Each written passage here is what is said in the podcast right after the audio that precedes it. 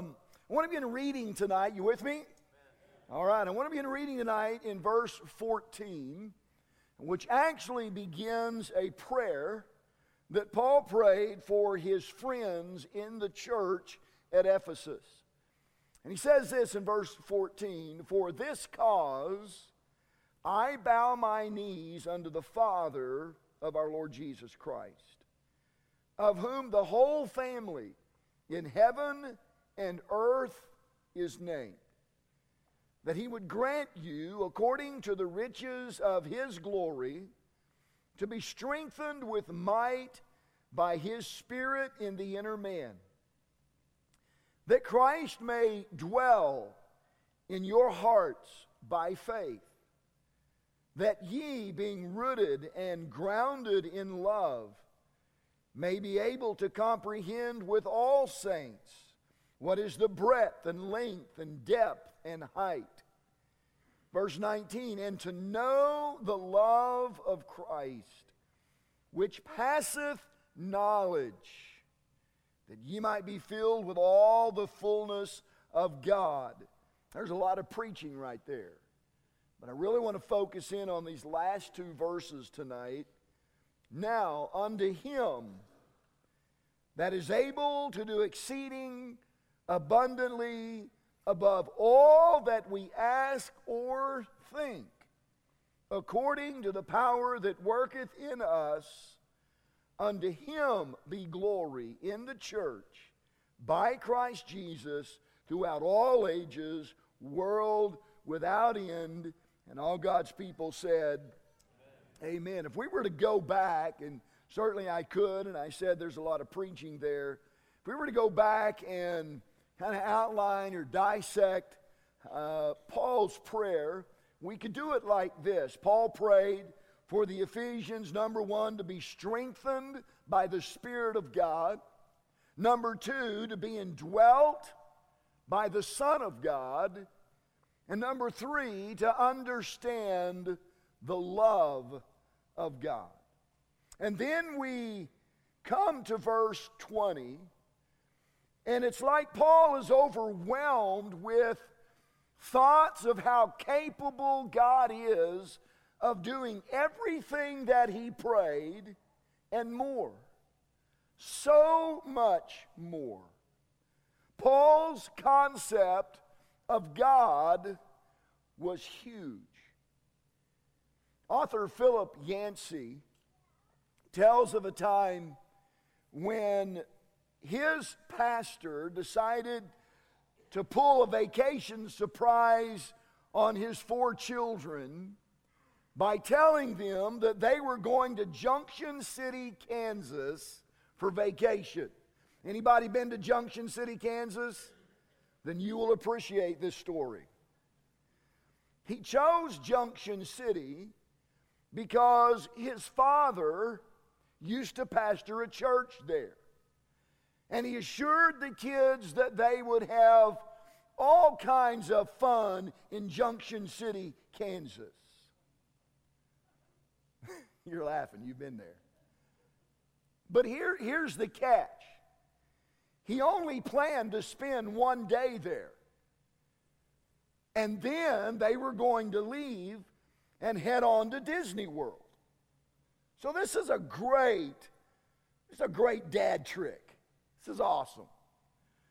And all during the drive from Denver to Junction City, Yancey's pastor kept the kids' morale up by describing the wonders awaiting them in Junction City.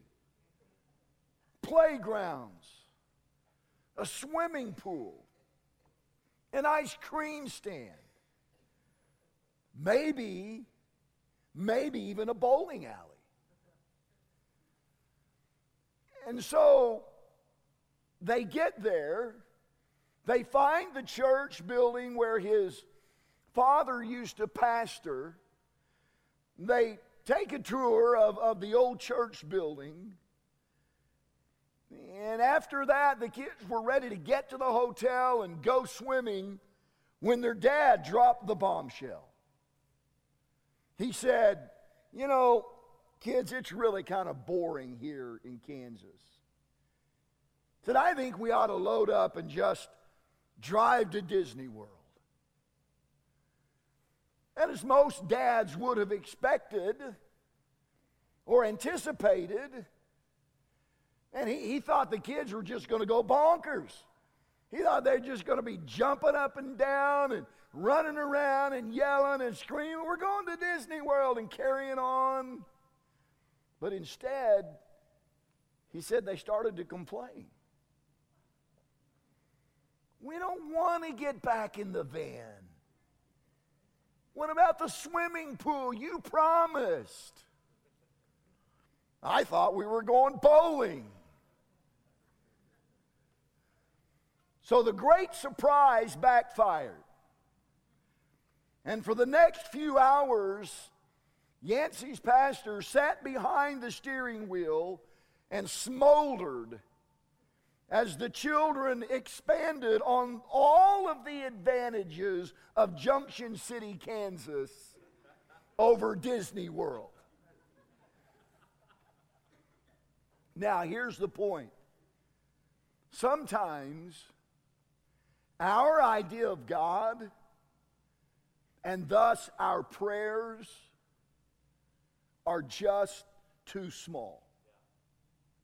We pray for a merry-go-round in Junction City, Kansas, when God is more than able and willing, by the way, to give us the best that Disney World has to offer. Does that make sense? So we're over here praying for a merry-go-round in Junction City, and God's up there saying, "Listen, I've got so much more for you, and I can do so much more for you, but you just want to settle for a merry-go-round when you could have the biggest and best ride that Disney World has to offer." I like these words from Philip Brooks, and I've used these this quote before when preaching my series on the prayer of Jabez. He said this, "Pray the largest prayers. You cannot think a prayer so large that God, in answering it, will not wish you had made it larger." The great D L Moody is credited with saying this, "We honor God when we ask for great things. It is a humiliating thing that we are satisfied with very small results." What I hope to do tonight, with God's help, is enlarge your concept of who He is and what He can do in hopes of encouraging you to pray the largest prayers, as Philip Brooks said. And here's my encouragement tonight. Here's where we'll start. We pray to a God who is able. We've got a bunch of merry-go-round believers in here tonight. I said we pray to a God who is able.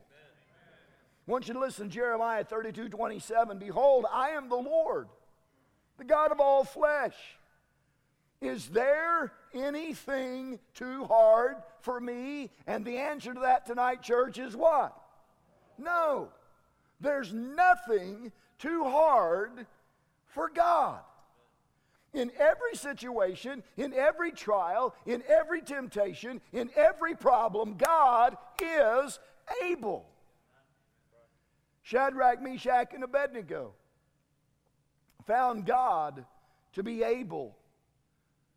Over there in the book of Daniel, when Nebuchadnezzar, the king of Babylon, he built this idol, and, and you remember the story, he commanded everyone in the kingdom to bow down and worship this idol.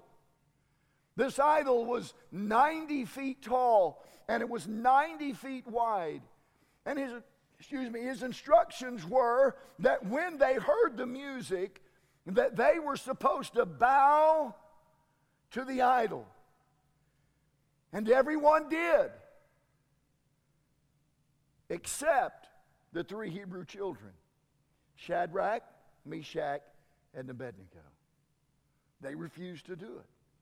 Well, word got back to the king, and they did not bow down to worship the idol as they were supposed to do. And, and the king was furious. And in his rage, he commanded that Shadrach, Meshach, and Abednego be brought before him. And in essence, the king uh, was willing to give them a second chance. I'm going to give you guys one more chance to do what I've asked you to do. And when you hear the music, I expect you to bow down. But he made it very clear to them that if they refused to bow down the second time, then they were going to be thrown into a fiery furnace. And to that, he added this question. Listen, and who is that God that shall deliver you out of my hands? And I love their response. Here it is. Oh, Nebuchadnezzar, we are not careful. That means that we really don't have any reason to answer you. Our God, you ask us, and who is that God that shall deliver you? What they're saying here is we really don't need to answer you. Our God doesn't need us to defend him, is what they're saying there. We don't have careful to answer in this matter. If it be so, our God, whom we serve, is able. Let me stop right there and and and share something with you that that came upon me today. They did not presume. Listen to this. They did not presume that God would deliver them. But they knew that he could deliver them if he chose to. I never saw that, never dawned on me before. Even if it be so, our God whom we serve is able. They didn't say our God whom we serve will deliver us. So again, they didn't presume that he would, but they knew in their hearts that if he wanted to, he could do it. And I share that with you tonight to say this. I don't want you to presume after this message tonight that God will do the big thing that you ask him to do. But I do want you to know that he can do it if it falls within his will. They said, our God is able to deliver us from the burning fiery furnace, and he will deliver us out of thine hand, O king. Well, that didn't sit too well with the king. So he had the furnace heated up seven times hotter than normal, and then he had Shadrach, Meshach, and Abednego thrown in. And if you know the story, you know that God showed up and proved that he was able, just like they said. And on, the, on a day that was set aside and was supposed to be devoted to bringing glory to the false god of Nebuchadnezzar, in the end, it brought glory to the God who was able. So what does that tell us today? It's very simple. It tells us God is able. In our worst problem, God is able. In our darkest hour, God is able. In our greatest struggle, God is able. On our longest day, God is able. In our most complicated situation, God is able.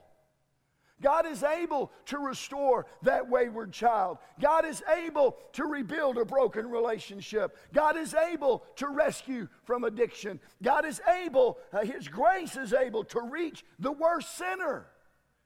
I'm telling you tonight, our God is able. And that's the God that we pray to. The God who is able. But we not only pray to a God who is able, we also pray to a God who is more than able. Hey, it's great that God is able. Would you agree with that?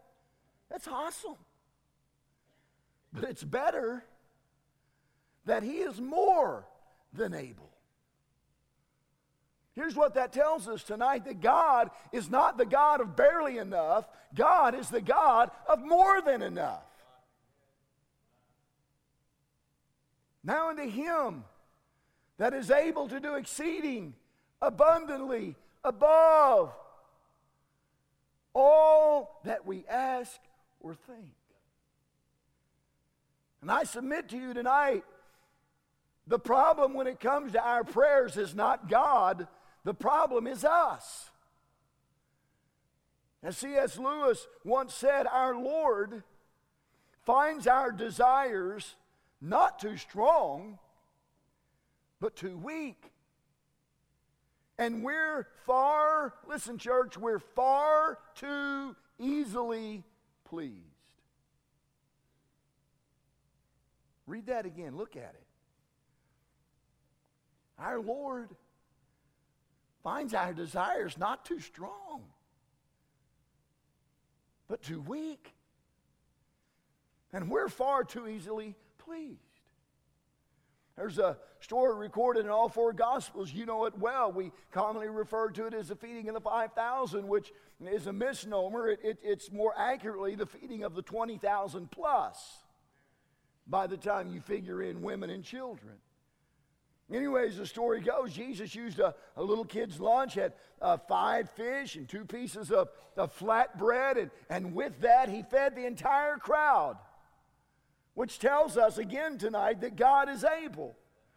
But if you know the story, it goes on to teach us that he is more than able, because there were twelve baskets full of food left over. God just didn't do the, the, the, the normal thing. He did the exceeding abundant thing. God delights in doing more than we could ask or think.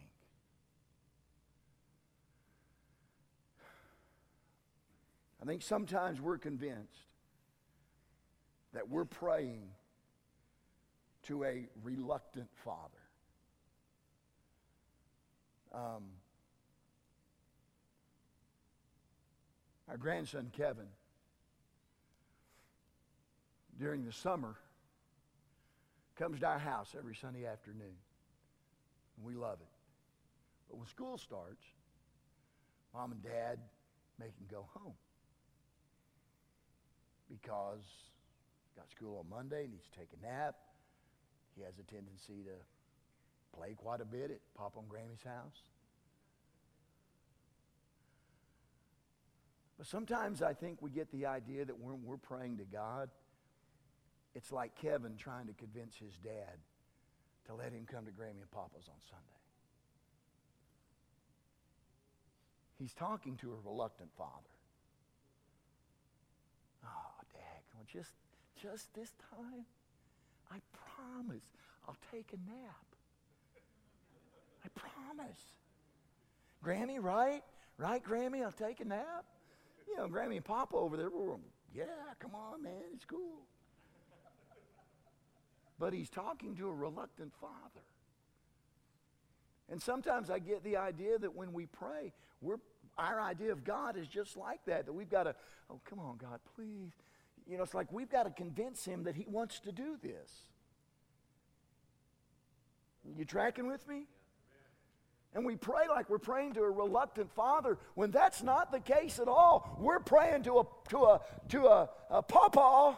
I don't mean dis- disrespectful, but we're praying to a papa who wants to do this. Now he comes and Kevo talks to me. He comes to my office. Hey, Papa, can I come over today? Absolutely, you can come over today. I want you to come over today.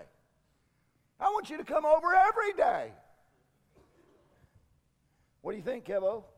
Good idea? Don't you do that. Mama's not going to whoop you. Are you tracking with me tonight? That's, that's not the kind of God we're praying to.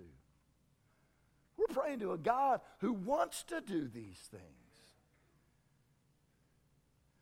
What about the story of Lazarus? Jesus purposely did not come to his house to heal him. You know the story. As a matter of fact, he didn't show up until Lazarus had been dead for how many days? Four days. Four days. Now, how many of you believe tonight that when they came to him and said, him whom thou lovest is sick? How many of you believe tonight that Jesus could have just spoken the word right there, wherever he was, and Lazarus could have been healed? How many of you know that Jesus did that one time? He just spoke the word, and by the and and they're going to the house, and the people from the house are coming back, and they meet them, and he says, well, what time, what time did that happen? And if you read the story, you find out that she was she was she was healed at the very same time that Jesus said it was going to happen. So I'm telling you, Jesus could have said, oh, he's sick, man, that's a bummer. Lazarus, be healed. And he would have been good.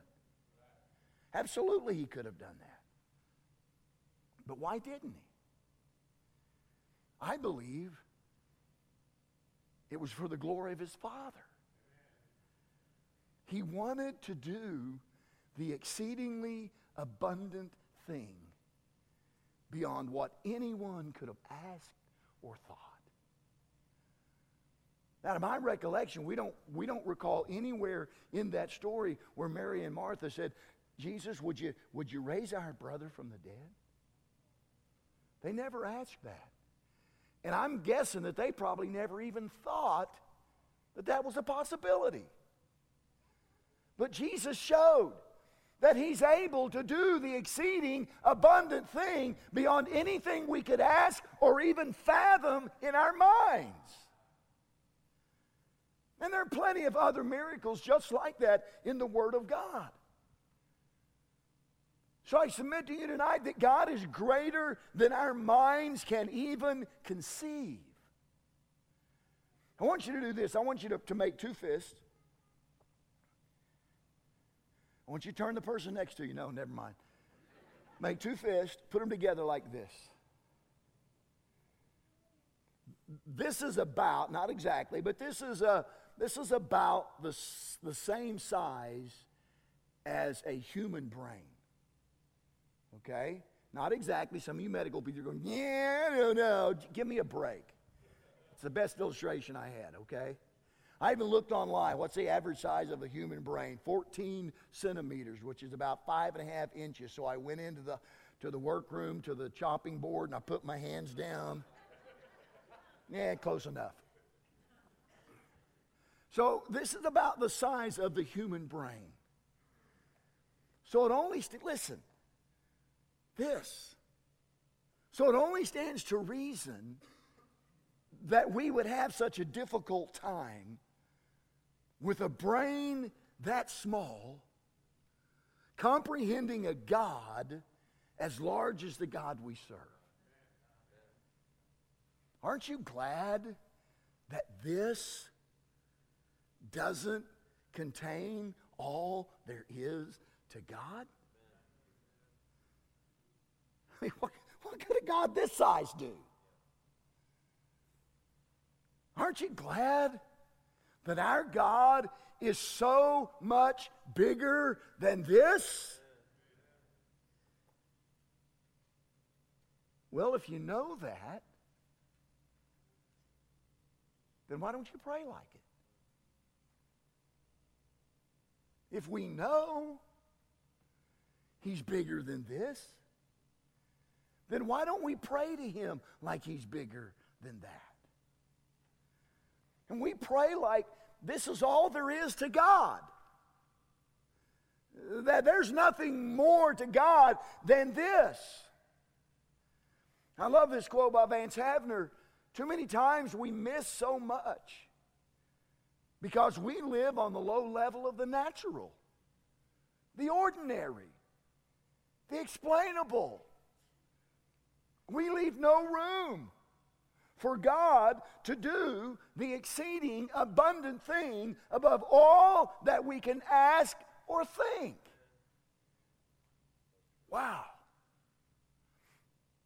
Andrew Murray once said, beware in your prayers, above everything else, of limiting God. Not only, he said, not only by unbelief, but by fancying that you know what he can do. Expect unexpected things above all that we ask or think. Church, let's quit limiting God by confining him to just what we have faith to believe in. How about we do this? How about we ask God to increase our faith? And by the way, the Bible says that faith comes by hearing, and hearing by the Word of God. So if you want God to increase your faith, you need, you need to expose yourself to the Word of God. Read it yourself. Come hear it preached like you did tonight. Come hear it preached twice on Sunday. Because faith comes by hearing, hearing by the Word of God. So how about we do this? How about we ask God to increase our faith? How about we ask God to help our unbelief? Hey, church, how about we let him out of the little box that we have him in and let him be God in our prayer life? We pray to a God who is able. We pray to a God who is more than able. Amen.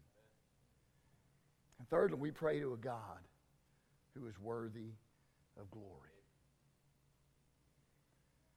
One real danger in this whole thing of praying big prayers and seeing God do big things is that in the end, we will take the glory for it. Because after all, we're the ones that prayed, right? Yeah. But we're wrong in thinking that we should take the glory.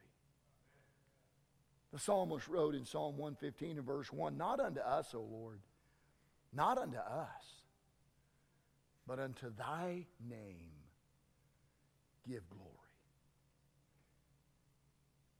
Church, if all you're interested in is your glory, then God's not going to do the big thing that you ask him to do in your life.